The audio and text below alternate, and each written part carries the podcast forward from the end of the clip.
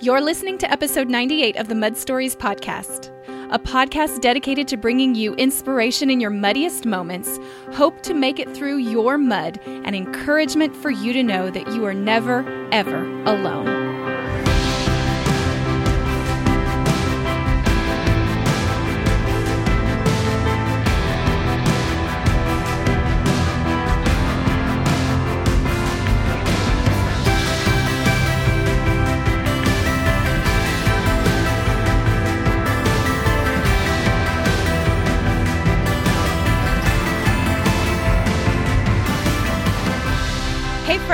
Welcome to the show. I am so glad you're here. And if this is your first time joining us, an extra special welcome to you. This is a place where we're committed to diving into our muddy places, sharing what we're learning through our mud, and being in it together. And I'm so glad you're here. Today, I'm thrilled to welcome Jen Bricker to the show. Jen is an aerialist, motivational speaker, and state champion in power tumbling who lives in Los Angeles, California. She has traveled internationally with Britney Spears' circus tour and has been featured as a headline aerialist in places like Las Vegas, New York, Tokyo, and Dubai. Jen loves organization, healthy eating, superhero movies, cute dogs, and she's been known to feel deeply and laugh often. Through her faith, drive, and determination, she helps encourage us to dream big, garner our courage, and know that nothing is impossible. Jen, welcome to the show. I'm so glad you're here. Oh, thank you. That was an awesome introduction. well, thanks. Thanks for being an awesome person. Yeah. Um, so, before we dive into the adversity and mud you faced, I thought we could just do a few fun, like little warm up questions to get us started. Are you up for that? Yeah, sure. Okay, okay. So, are you a morning person or a night person? I was a night person my entire life. And then when I shifted my whole health and nutrition around, I have now done a 180 and become a morning person. Isn't that so hard? I find myself a night person too, but I've been striving toward becoming a more morning person, and it is has has to be an intentional choice to go to bed earlier, don't you think? Yes. Oh, I remember when I first my trainer was like, "You need to go to bed between 9 and 10." And I'm like, "Excuse me?" and so I just committed. I went into like hibernation for 3 months and I would just lay there and just lay there and then eventually you fall asleep and your body, you know, you can train your body to do anything. So it's amazing. right. I know. And the benefit have you felt the benefits that they all talk about of of that sleep before midnight? 100%. I mean, the difference is noticeable outwardly but also inwardly. It's it's very yeah, big I difference. I know. I keep reading about it. Um, there's a guy named Shawn Stevenson who wrote a book about sleep, and um, I've been diving into his research. It's fascinating how important sleep is. So I'm working on that. Yes. I'm a work in progress. okay. What's the craziest thing you've ever eaten? The craziest thing I've ever eaten would be. Because I know you've been to a lot of places. Yeah. Yeah. Squid intestines is one. That was in Japan. Squid intestines? Squid intestines. It was very interesting. And then I recently, I was in mainland China and I had duck tongue. Duck Jen, I think and you that, win for the weirdest things I've ever heard asking this question. oh my word. Duck tongue? Uh-huh. Who like okay, so is that delicious? I can't even I, I loved it. Really? I did. It was kind of like jerky. Like you ate it. I mean, it was like you held it on a straw almost, but it wasn't a straw. It was part of the I guess ligaments of of the mouth, but and then you just eat the little pieces of meat off and it's like jerky almost. It was really good. Oh, okay, well that is good for me to know. If I ever find myself being served duck tongue, I'm gonna know. Jen said there you go. okay. okay, and then um, what is something you've used, bought, or eaten lately that you think we have to know about today? Like something you're loving that mm. you mm-hmm. you know something you maybe use a lot or that you just discovered or that's like you know interesting sure um, i would say something that's really interesting to be used topically and internally is aloe like the actual plant oh. so i oh. buy the big leaves at whole foods or uh-huh. sprouts uh-huh. or wherever yep. and um, cut off the spiky parts cut it in half and then harvest out the middle store in a glass jar, and it's great to put on your skin overnight or during the day, or even before makeup because it acts as a barrier so that your skin doesn't get broken out. But also, yeah. it's really good to ingest for your digestive system and just internally.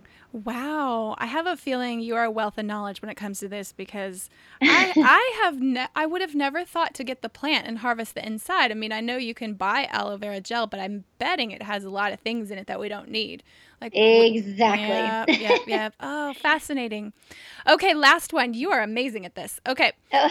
so tell us. I want to know two unique or surprising facts about yourself, and then maybe a couple pet peeves because we all have pet peeves that um, are kind of funny and interesting and, and help us relate to one another. So, a couple interesting things and a couple pet peeves, or one of each, whatever. Okay.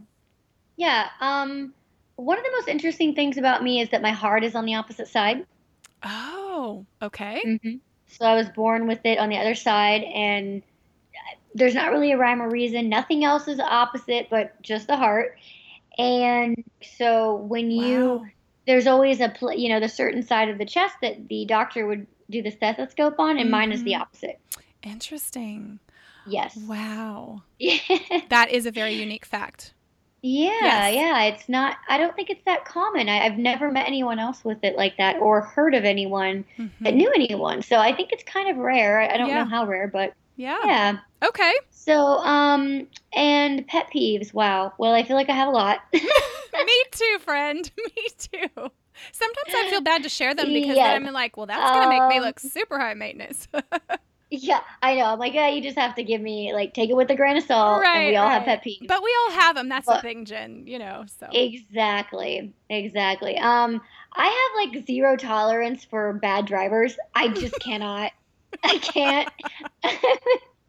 seriously, like I have tried. I mean, God has seriously calmed my road rage. I will say, but it's still in there where I'm like why are you driving so slow? What is wrong with you? Like, you need to do this and go faster. Why did you slow on. down? Yeah, yeah like just i mean really like zero tolerance for that kind of thing um well I and also, that's hard living in los angeles too because that we have so much traffic i'm sure it escalates your you know adversity in that for sure it seriously does oh my gosh it seriously does um I also hate when people leave cabinet doors or any kind of door open. Like, just mm. close the door. I don't.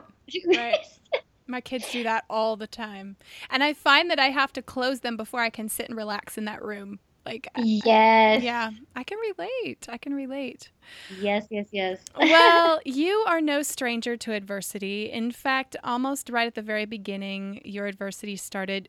I would love it if you would just go back in time and share with us some of the details of your birth and what happened after that and how adoption has been so special to you.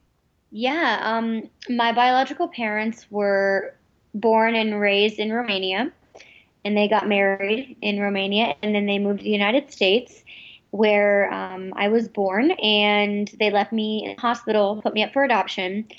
They had already had my older sibling, and they were immigrants still from Romania, and you know they were still trying to find their way in this country, and also I was born without legs, you know, so there was a lot of reasons why they didn't feel that they could handle me as a child. The doctor said that I might have to have extra medical care and all of these things. So they're just in their head, it just didn't work for them to for, for many reasons, and some reasons I probably will never know. Mm-hmm. And you know, and that's yeah. just the way it is.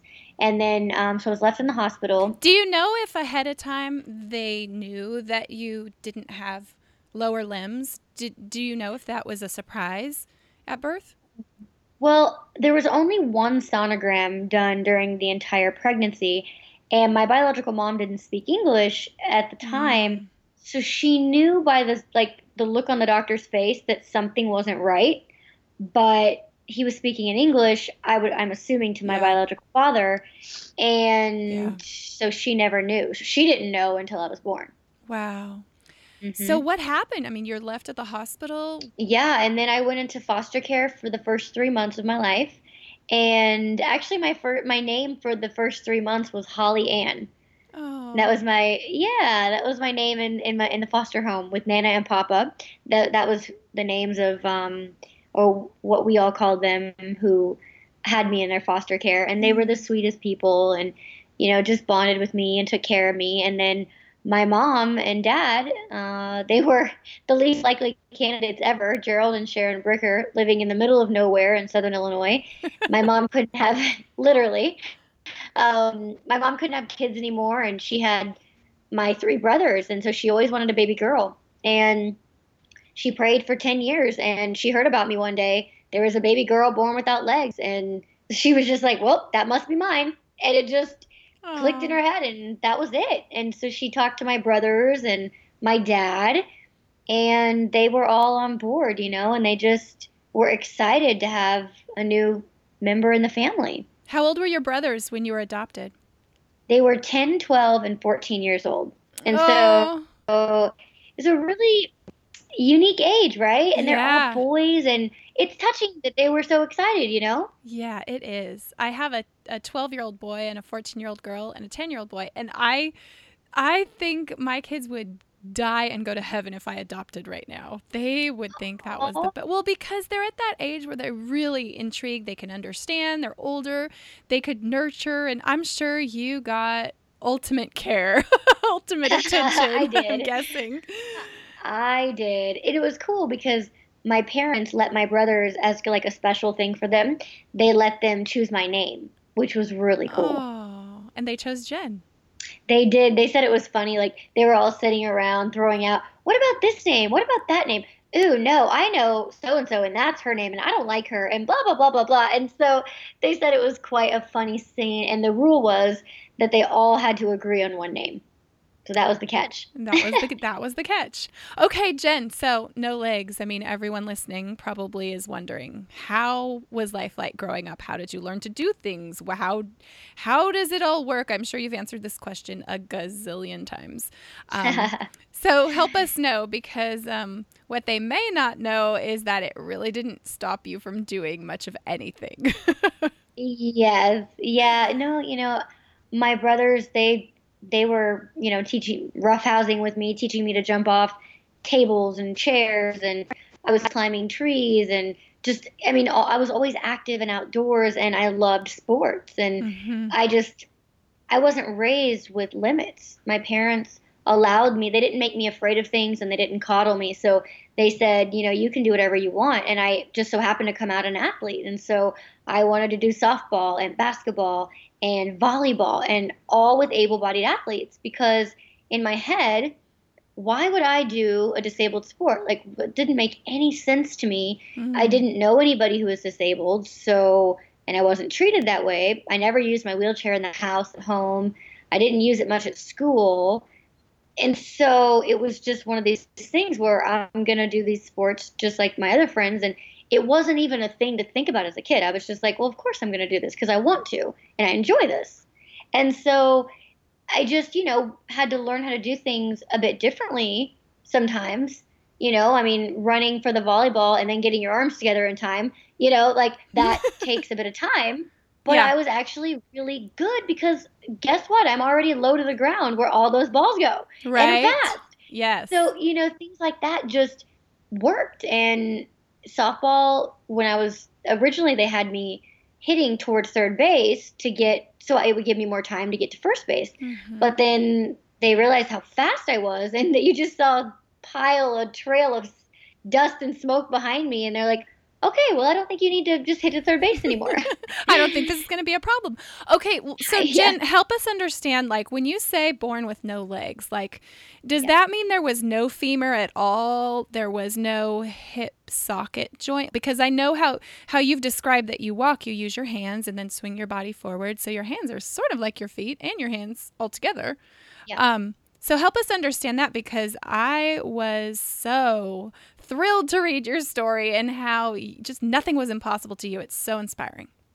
Oh, thank you. Yeah. So basically, yes, I have my hips and I have femur. Okay. So um, I have full range of motion in my. Basically, it's everything. If you saw a picture of me in a bathing suit, you. I mean, everything looks the same. It's just like it just stopped. So it just stops like midway down the thigh right? The upper thigh. Yeah. Exactly. Mhm. So I have my upper thigh about uh, maybe like six inches below my hips, Okay. and they kick and move and full range of motion just like your legs would. Okay. Well, that helps to Yes. run. Yeah, that helps a lot. Yeah. Yeah, yeah. Yep, yep, exactly. So it's actually amazing how I was literally created physically because I have perfect proportions so that and if I didn't if if one was longer than the other or if both of them if both my thighs were longer like close to the knee I could have I, I wouldn't have been able to do tumbling like I did. Right. Well, let's get into that And- because as you were Yes. growing up, you were doing all kinds of this crazy activity and crazy activity meaning you're busy always on the go always in motion always talking always interacting um, would you say you're a people person i mean reading about about your story i i kind of felt like oh she's just she must be gregarious and outgoing and just never meets a stranger would you Yes. would you say that's who you are yeah Yes, yes. so take us through how that led you to tumbling because in the introduction I did mention that you were a state champion. So tell us how that worked and what that journey was like and how it led you on as you grew in your adolescent years to adulthood. Yes. When I was younger, one of the sports that I loved, I loved watching gymnastics on TV. I was always drawn to it. And I was like, I want to be a gymnast. I mean, that's it. I want to be a gymnast. I was like, well, maybe I might have to figure out the balance beam a little bit, you know, but I'm going to totally do it. I don't care. and, um, and then I, I saw Dominique Moceanu on TV as well, and she was a gymnast, and I just thought, wow, she's Romanian, and I knew that I was Romanian, and I thought that's so cool. I was like, you know, a seven-year-old, this is what you bond on, just little Mhm. things, and uh, she was small as well, like a small person, and I was small, and I just thought, man, we look alike, and this is cool. We have a lot in common, and I loved gymnastics, so it was just this awesome kind of meld. And so then I started competing. I started competing and we had power tumbling actually where I grew up. So it was a small town. So power tumbling in the Midwest was very, very popular in that time. And basically, what power tumbling is, is that it's the tumbling portion. In gymnastics, you have four events. Right. One of them is the floor, and it's a big square. Well, in power tumbling, it's a long runway.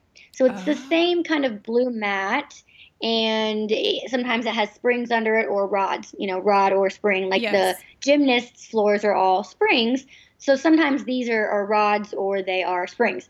And so basically, it's just a long runway type thing with a white line down the middle, so you know, you know Mhm. where you're staying on. And it's just the tumbling. So you would do two different passes, and in your in your difficulty level, and that's what I competed in for four years, and won state champion in my division. Went to the AAU Junior Olympics and got fourth all around in my division, and just you know, I didn't.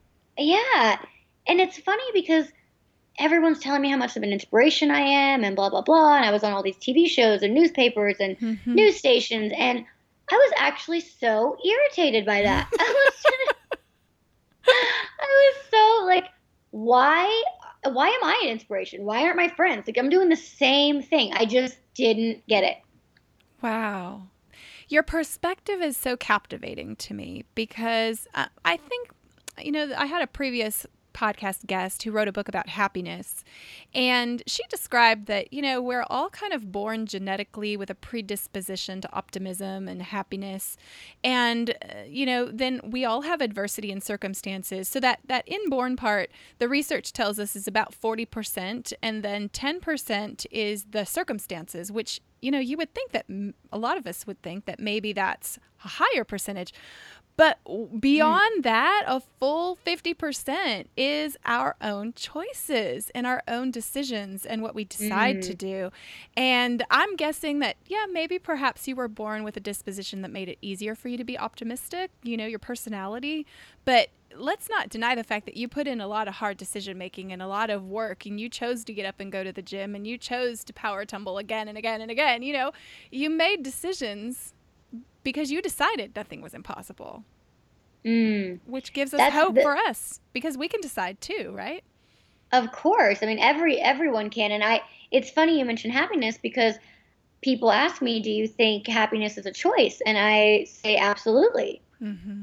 And so I, I think those statistics are really fascinating, but I'm also not surprised because you do have to choose. You do make the choice. I mean, I have people in my life who've had really horrendous circumstances in their childhood. Mm-hmm. And by the person they are today, you would never know because they chose to not let it overcome them. They chose to overcome it.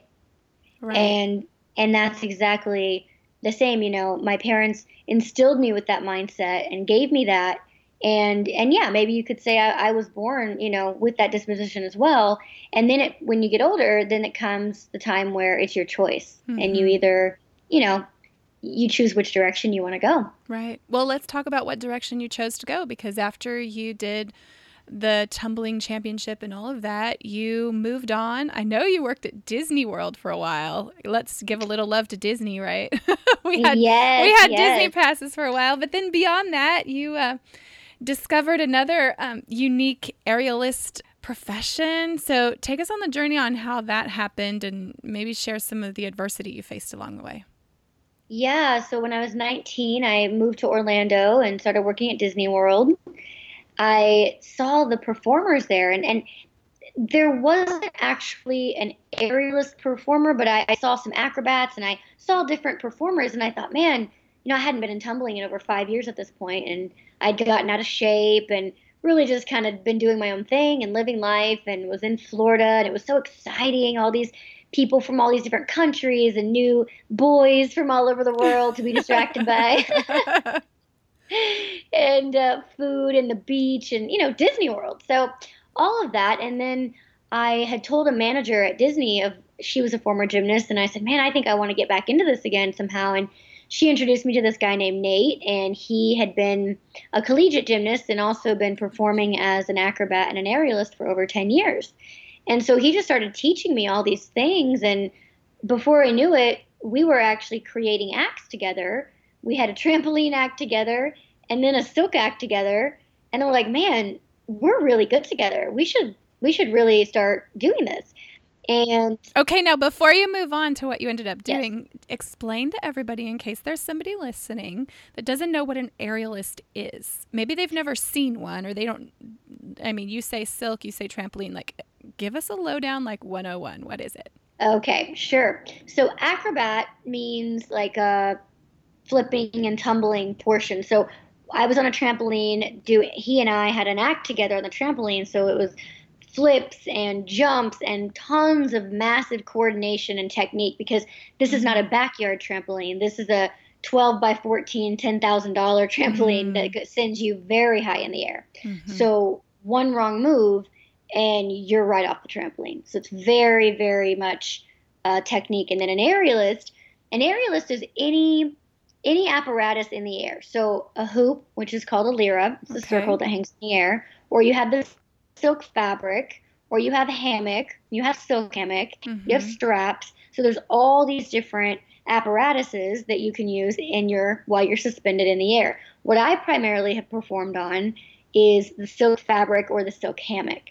Okay. And so Nate, yeah, my old partner and I, Nate, we did our acts were all on this red, beautiful silk fabric that would, you know, sometimes we are 30 feet in the air, sometimes you're 20 feet in the air. Sometimes you're you're higher, and it's um when you're when you're doing a duo act, it's you know it's kind of cool. You can open up possibilities and what you can do with each other's bodies and what you do with the story and the skills that you do. So that's what an aerialist and an actor very complex yeah and it takes a yes. lot of strength a lot of upper body strength whether you have legs or not right oh I mean, yeah no so much strength it's all upper body and core. core. A lot mm-hmm. of core. Yes, a lot, a lot, a lot of core. And at this time, as I'm I'm meeting Nate, I was totally out of shape. I needed like everybody else has these rock hard statue bodies, and here I am, and I'm just like, oh my gosh, I need to lose weight. I need to get in more sh- better shape, and and that all just actually happened very organically as I he and I were mm-hmm. training five days a week for at least two hours a time split up on trampoline and silks. And I was, you know, we had a huge learning curve. I mean, yeah. every, no, I don't want to say every, but 90% of the skills that you do as an aerialist with silks, you use your legs. Mm-hmm. And so, I mean, we were just experimenting day, day, day after day after day after day, trying to figure out how to make things work and experimenting. Like he knew how to do all these things, but he always relied on legs. So right. we then had to, he had to relearn, and then he had to teach me, and you know, and it just kind of worked out beautifully. And then within a year and a half of me being in the entertainment industry, I was on tour with Britney Spears. Incredible. Incredible. Which what incredible. was that like? What was that like? Oh my gosh, that was insane. It it so there was the way the concert was set up is we would have an opener like the Pussycat Dolls or Jordin Sparks or some mm-hmm. some big you know singer and and that would be the opener and then there'd be about a 25 minute break and then the concert actually started. Okay. And so once the concert actually started, that's when we performed. I we see. there was a couple acts that went before us then we performed, and then Britney came out. So mm it wasn't actually an opener. It was there was Part like a major concert. count. It was exactly so. Yeah. That's why like when we were featured, so there wasn't anything else going on at the stage at the time. So everyone's watching you. So the pressure was un. And- oh. Oh my word. Did Yes. do you get nervous? well, of course. So the Of first course. time, I mean, have you Yeah. fallen? Do you get nervous? Like, give us the scoop. This is crazy. Yeah. Well, right. I mean, I had only been in the industry, like I said, a year and a half. And then this is like the highest grossing tour in the world, a featured act. This is something that you maybe, maybe once get in your lifetime as a Mhm. performer. Mhm. And I got it in the very beginning. So it kind of put me on this fast track. But I mean, the pressure was insane because they weren't afraid to fire anyone. Right. I couldn't make a mistake. I especially couldn't make a mistake because uh, number one, I didn't have legs, and number two, I was just starting out, Yeah. and everybody was so afraid of me being a performer. Well, I don't know what people are gonna think. I mean, I don't know how people are gonna react. I like it, but I don't know whatever. All, I mean, we had so many people turn us down, turn us away, Mm. and then of course, as God, how He works, He was just like, oh, well, I'm going to actually make you a featured act on the highest grossing tour in the world, send you all over North America, all over Australia, Madison Square Garden three times, Staples Center, blah, blah, blah, blah, blah. Mhm. And people lost their minds and loved our act. And so it busted the door wide open for me as a performer. Amazing. And those first, it probably took me five to 10 shows, the first five to 10 shows to like not be losing my mind every single performance. Yeah. Yeah. Because, I can imagine. you know, yeah, the pressure and then the intensity and then the difficulty of the act. yeah. You know, It would be hard enough for somebody who's been, a, you know, a veteran performer for 20 years, but let alone someone it's your first, you know, couple years in the industry. Crazy amount of pressure. But I'm guessing it eased as you got comfortable with your routines together and the timing got kind of perfected and you um, were moving forward in it. But the adversity that you faced, I mean, not only in that situation, but throughout your life with people's reactions to your physical stature. Let's talk a little bit about that, how you face some adversity, because we all have people who judge us physically, but you, um, it's so obvious on the outside to people that you're different. And not everybody has inspiration or faith in you as you would hope for them to have. So, talk a little bit about the various responses you've encountered when people meet you and how you answer their inquiries and and how all that works. Yeah, I mean, you know, I think growing up I was really protected by a lot of things for a reason to to be able to kind of have the mindset I had. So I wasn't bullied in school, thankfully. I had a great childhood and great school um, experiences. And so, I mean, of course, kids would ask what happened or things like that, but you have to remember I went to a very small school, so you know, once kindergarten, Mhm. once the first day of kindergarten's over and everyone gets their questions out of the way, nobody cares anymore. Because right, right. you know, it's I'm just Jen, and that's just how it is, and, and who cares? But so I would say a majority of this has come as I've gotten older, and just seeing people, you know, react. Like, you know, I live in a very interesting place in my life because I because I do acrobatic and aerial stuff. You have I have this side of people that treat me like a superhuman, where I never have a bad day, they think, and I'm Mm. superhuman and I can, you know, do anything and everything. And I never have bad days. I never cry. I never get mad. Never have a bad Mm. attitude, which obviously is not true because I'm human. Right. And then you have the other spectrum where people think, oh my gosh, like, oof, that's so sad. How unfortunate. Pity, pity, sympathy. Mm. Um, I'm sure she can't do anything. Like, wow, it's good that what you can drive. I mean, you can swim. I'm like, and I can breathe. Also, same. You know. oh, just, God bless so, their hearts, right? Oh, goodness. Right? Right. Exactly. So, in one day, I can have literally mm. every end of the spectrum and anything in between. Yeah. And then you have people who they're like, oh my gosh, you're so strong and fit. Like, you're obviously an athlete. What do you do? I mean, it's just like, couldn't be more opposite of reactions. Right. And it, it kind of throws me around a bit sometimes. You're like, whoa, wait a minute what? Which reaction am I going to now? Like, what mode do I have to be to respond now? It's cra- that's crazy. Exactly. Yeah, exactly. yeah. Well, help us know. Give us some advice as we encounter people who look different than us or people who act different than us or maybe physically are different than us. Because sometimes there are legitimate curiosities right? And and what is the best way to ask curious questions especially if we're parents with kids? And um, when we see someone different than us what's the best way in your opinion and your advice? Yeah i mean i i can speak for myself and say that I think the best thing to do is just be honest. If you have a question, ask it. If you don't, don't. It there doesn't need to be any sort of anything different than you treat anybody else. Like mm. I think mm. people overthink it and then that's when they act weird and make things uncomfortable and it's so unnecessary. Like if they want help, they'll ask you. If, you know, they have a question, wouldn't you rather someone ask than sit there and like be weird or stare or something like that. And especially with kids, I think it's really important because I'll sometimes parents they'll their kids will ask or they'll look and they'll kind of jerk them away and they're like, no, no, don't do that. And I actually interject and I'm like, no, no, mm. it's okay, let them ask. Yeah. And I kind of step in because that's, that's a big moment for their kids right there. Right. And they need to know that they're doing their kid a disservice by because what's going to happen and I don't mean to sound like harsh, but what could happen is that moment right there when their kid's four or five years old and they pull their kid away who's like, but mommy, she doesn't have legs. Why doesn't she have legs? I'm like, no, no, no, no. Pull them away. Don't ask. They're going to be afraid to ask their whole life. Mm.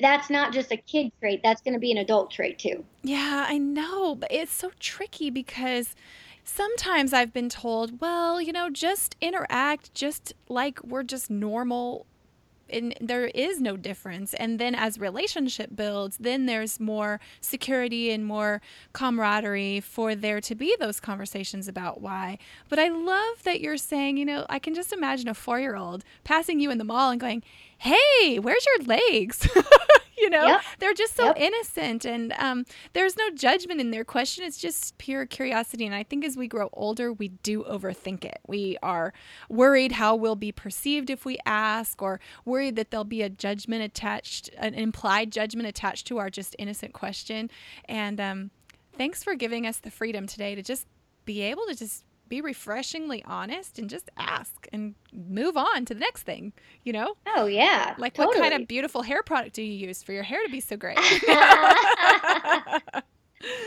that's so funny. I know. So I love that. And it's important that we teach our kids appropriate ways to respond, um, but not to be afraid to ask. So I'm glad yes. you're encouraging us with that.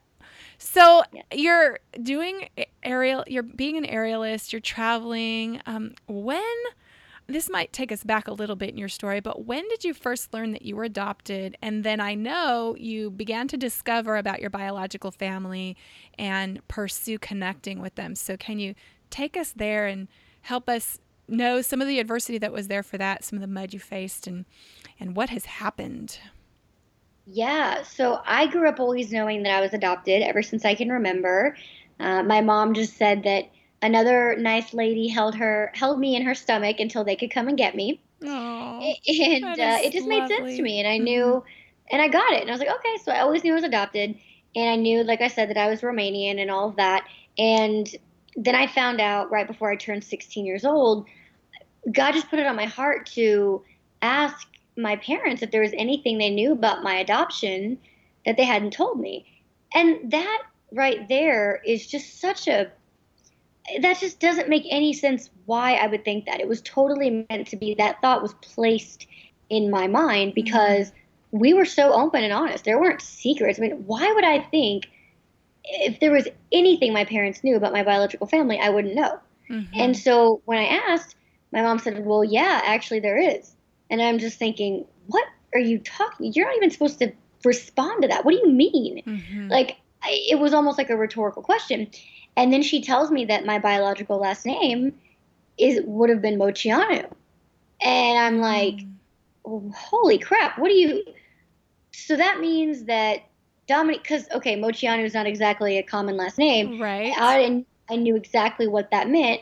It meant that Dominique Moceanu, the gymnast that I that I loved when I was younger, was my biological sister. Hmm and also the fact the thought was planted in your mind and and I think what you're talking about is the Holy Spirit really led you to be inspired to pursue that. Yes, that's exactly exactly what I meant by that, and totally led by the Holy Spirit mm-hmm. and orchestrated by God completely. I mean, obviously, you know, very clearly.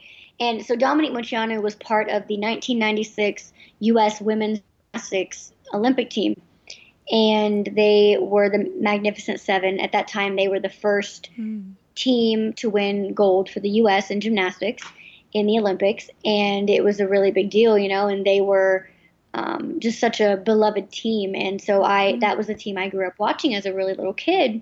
Twenty years ago this year, can you believe that? I can't years believe ago. it. And we did gold again. I'm so happy. I'm so we happy did. with that. I know. We did um, two Olympics in a row. I know, but yep. but they started it, so that was awesome. They did, they did, yeah. So it was, you know, it was incredible to find that out. It was, it was kind of, not kind of, it was, it was disbelief. You know, I absolutely. I bet.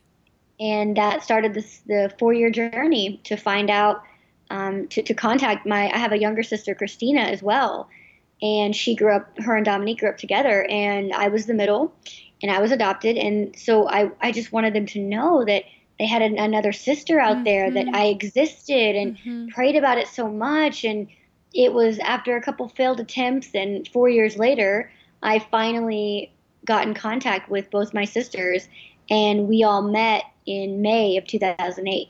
Wow. Tell us what that was like.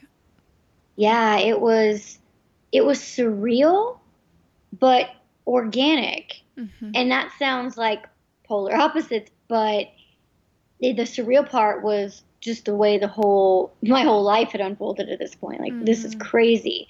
God obviously gave me that that connection without me even realizing what that was for.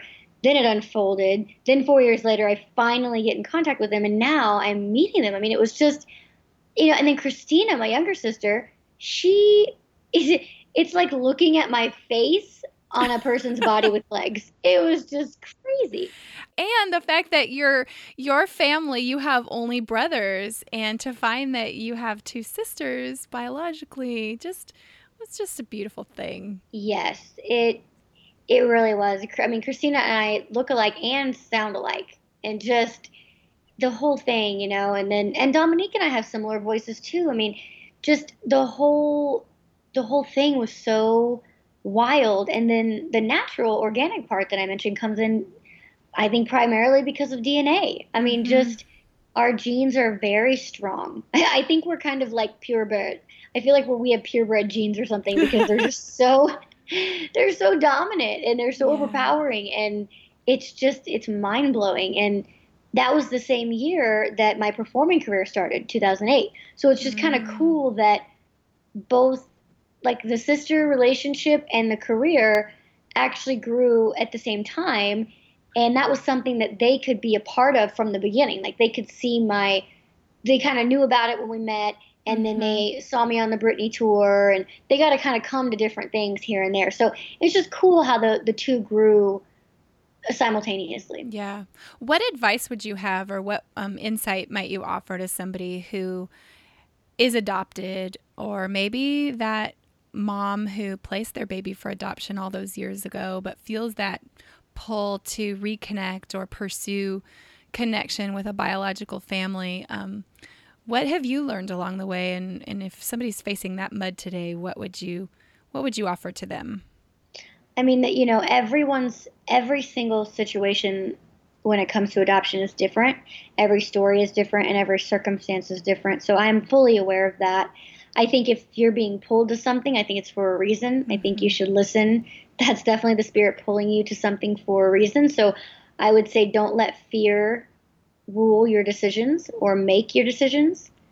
You know, just really go out on that leap of faith, but also understand that even if your story doesn't have a happy ending, it it doesn't define you, mm-hmm. and it shouldn't also define your happiness because people are in all different parts of their journey when it comes to adoption, no matter what end they're on, and whether they're a mother that gave their child up for adoption, whether they're a kid that was put up for adoption, no matter what person, what angle they're coming at, people people heal differently mm-hmm. and people process differently. So, and I know it can be a big discouragement if someone doesn't want to meet somebody or if it doesn't turn out to be a happy ending, but it's someone, you know, someone once told me, you know, meeting someone where they're at in life is such a gift. And I fully understand that now. And, and basically, what that means is just being able to not judge somebody or be okay with where someone's at in their life.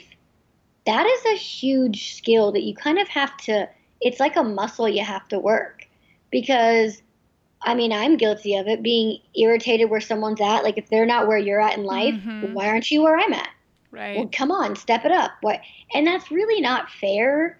It's it's easy to get into that mentality. I am I am very guilty of that. But I think in, when it comes to adoption, that's really, really, really something to think about and put into practice as much as you can, and just giving grace to somebody, you know, even if they don't deserve it. Yeah, that is so key because you faced a couple closed doors before you actually met. I mean, you mentioned it in passing, mm-hmm. but it was a four year journey toward yeah. that. And um, had you stopped and quit, you know, you wouldn't have the relationship you have today, which, you know, that was years ago that y'all met, right? Years ago. Yes, years ago. Yeah, almost, wow, I think nine years ago. Yeah. So I would love for you to encourage some of our single friends today because often being single can be a challenge. And I know that you know getting married someday is a dream of yours it's a something that you're open to and um, would you talk a little bit about the gift that singleness is that it can be but also the mud that it sometimes is and any advice you'd have for those who find singleness to be a muddy place for them right now Oh my gosh, I girl, I can speak about this all day, but I will keep it brief. well, give us your I, best nuggets because uh, you know I think the in the population of the world, you know, a lot of our constructs of society are are are built for for people with partners, and um, it's tough. It's really tough, and we don't have enough people talking about this.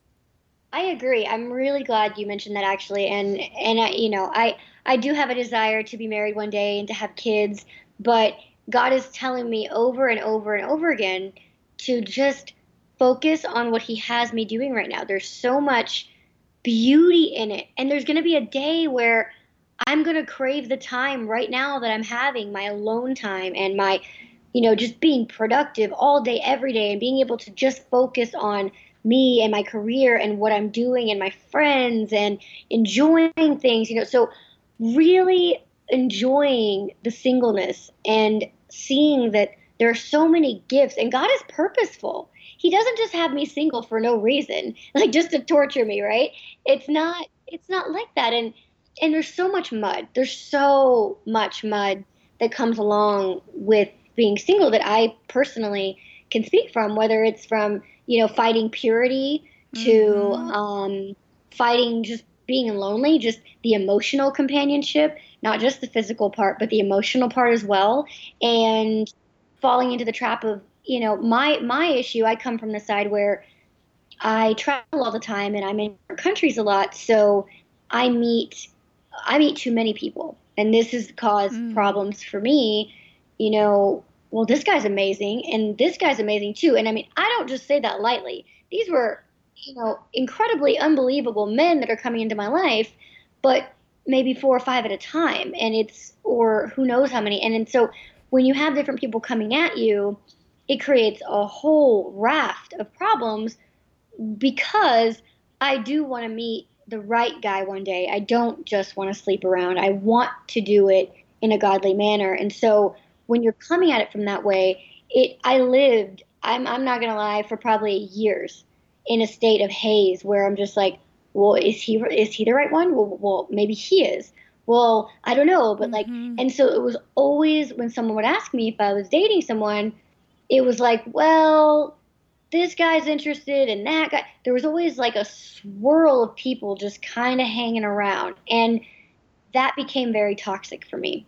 And um, really, just having to like choose happiness, choosing that I was going to live godly and choosing that I was going to be obedient. And that mm-hmm. sometimes is an everyday battle, to be real.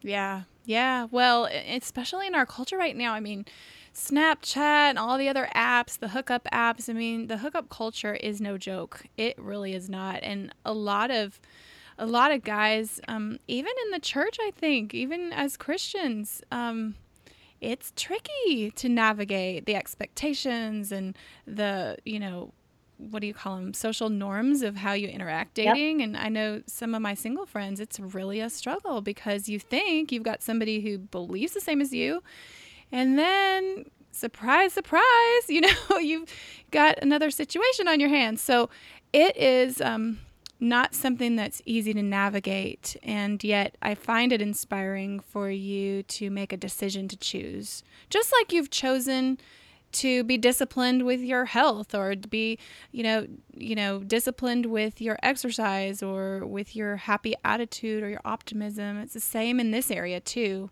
Absolutely. Um, is what I'm hearing you say. Absolutely. You know, it's all a choice. Yes, discipline yeah. is the right. You're you're totally right. It it, they're all the same. Which isn't easy. No. That's not easy. No. The easy way out is the instant gratification, which then leads us to heartache in the end. Yes. You know, it, we are hurting our own selves. Yes, so. absolutely. How, how can those of us who are married help our single friends? How can we lighten their load and be what they need?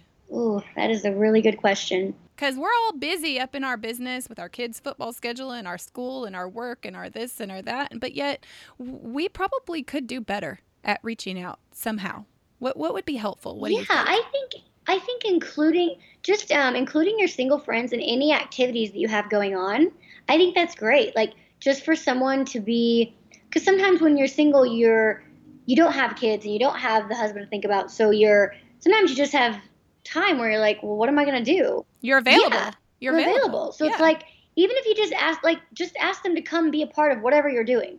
You don't have to Mm-hmm. And then it may it won't be as overwhelming for you because you're already doing it, but they're getting to join in. Your mind isn't like sitting there alone, wanting to Snapchat somebody, wanting to like call someone that you know would be fun to hang out with, and then you start getting set or whatever, like all these things. Mm-hmm. Then you can your mm-hmm. mind can be occupied with a friend or an activity or whatever you're doing. And I think our kids could benefit from relationships with single adults because um, a lot of y'all are fun.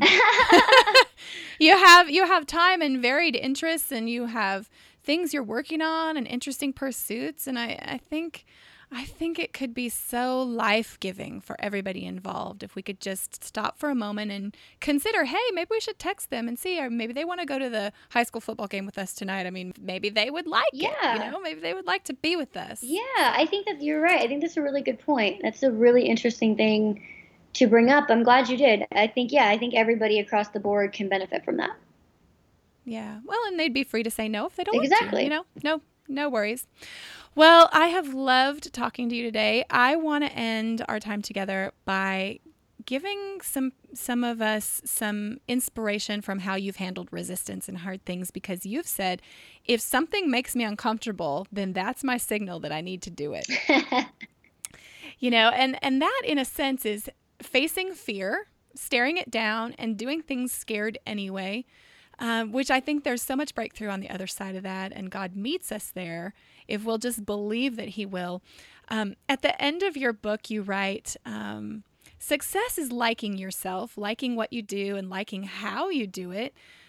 If you don't like something in your life, then change it. Yep. If something is holding you back, then conquer it. If you're unhappy, then do something to regain your joy.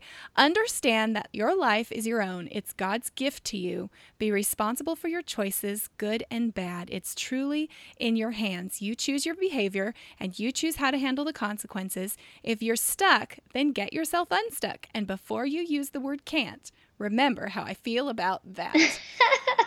Jen, tell us practical tips on facing adversity resistance, things that make us feel uncomfortable. How can we eliminate that word can't and make something happen that we desire through our mud? Yeah, you know, I it doesn't have to be a big firework moment. It doesn't have to be a newsworthy thing. A lot of times it's going to be the the things we find mundane or maybe not so significant i think the everyday little choices.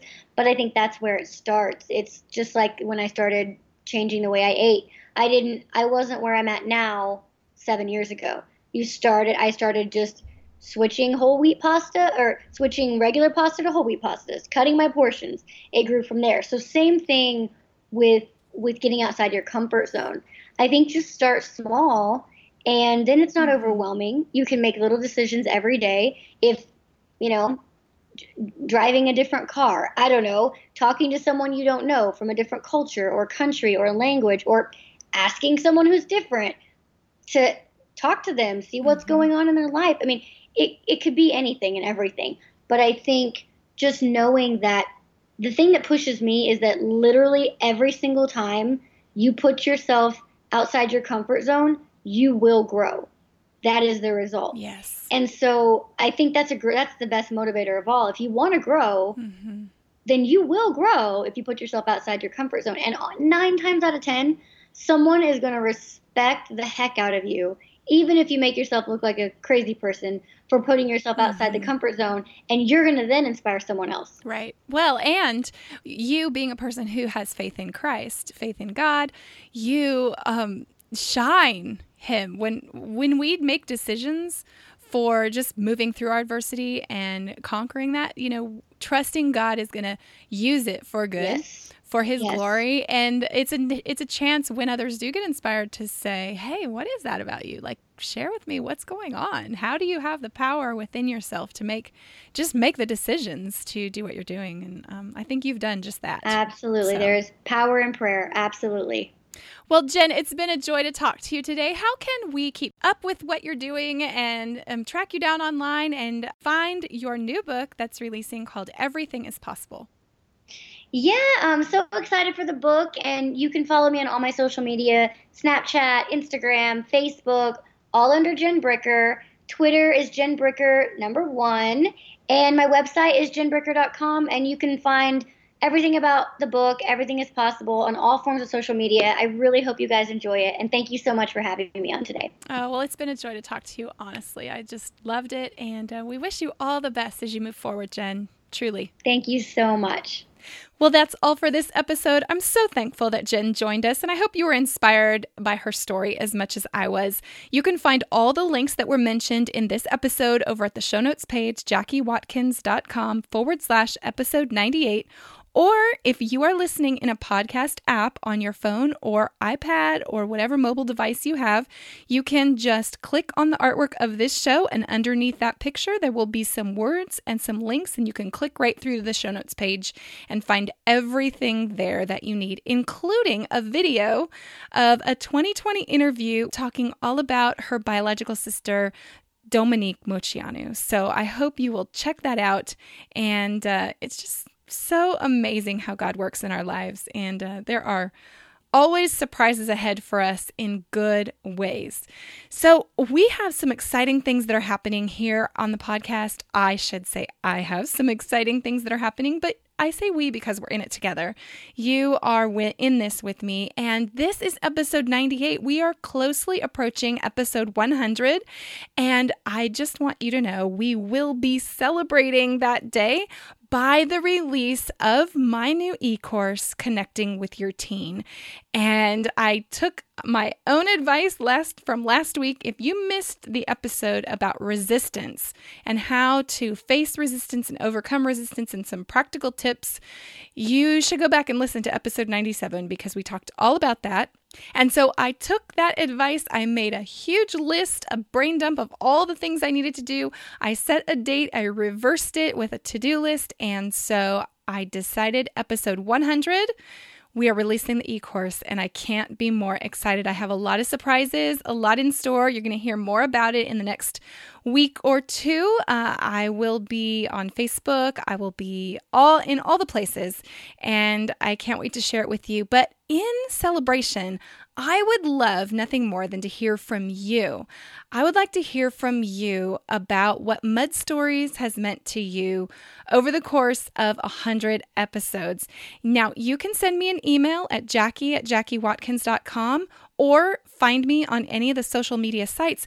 But better yet, I would love to hear your voice. And the way you can do that, you can go to my website, jackiewatkins.com.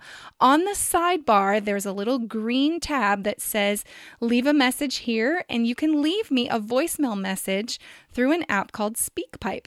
And it will just record your message to me up to two minutes, and then I'll be able to hear your voice.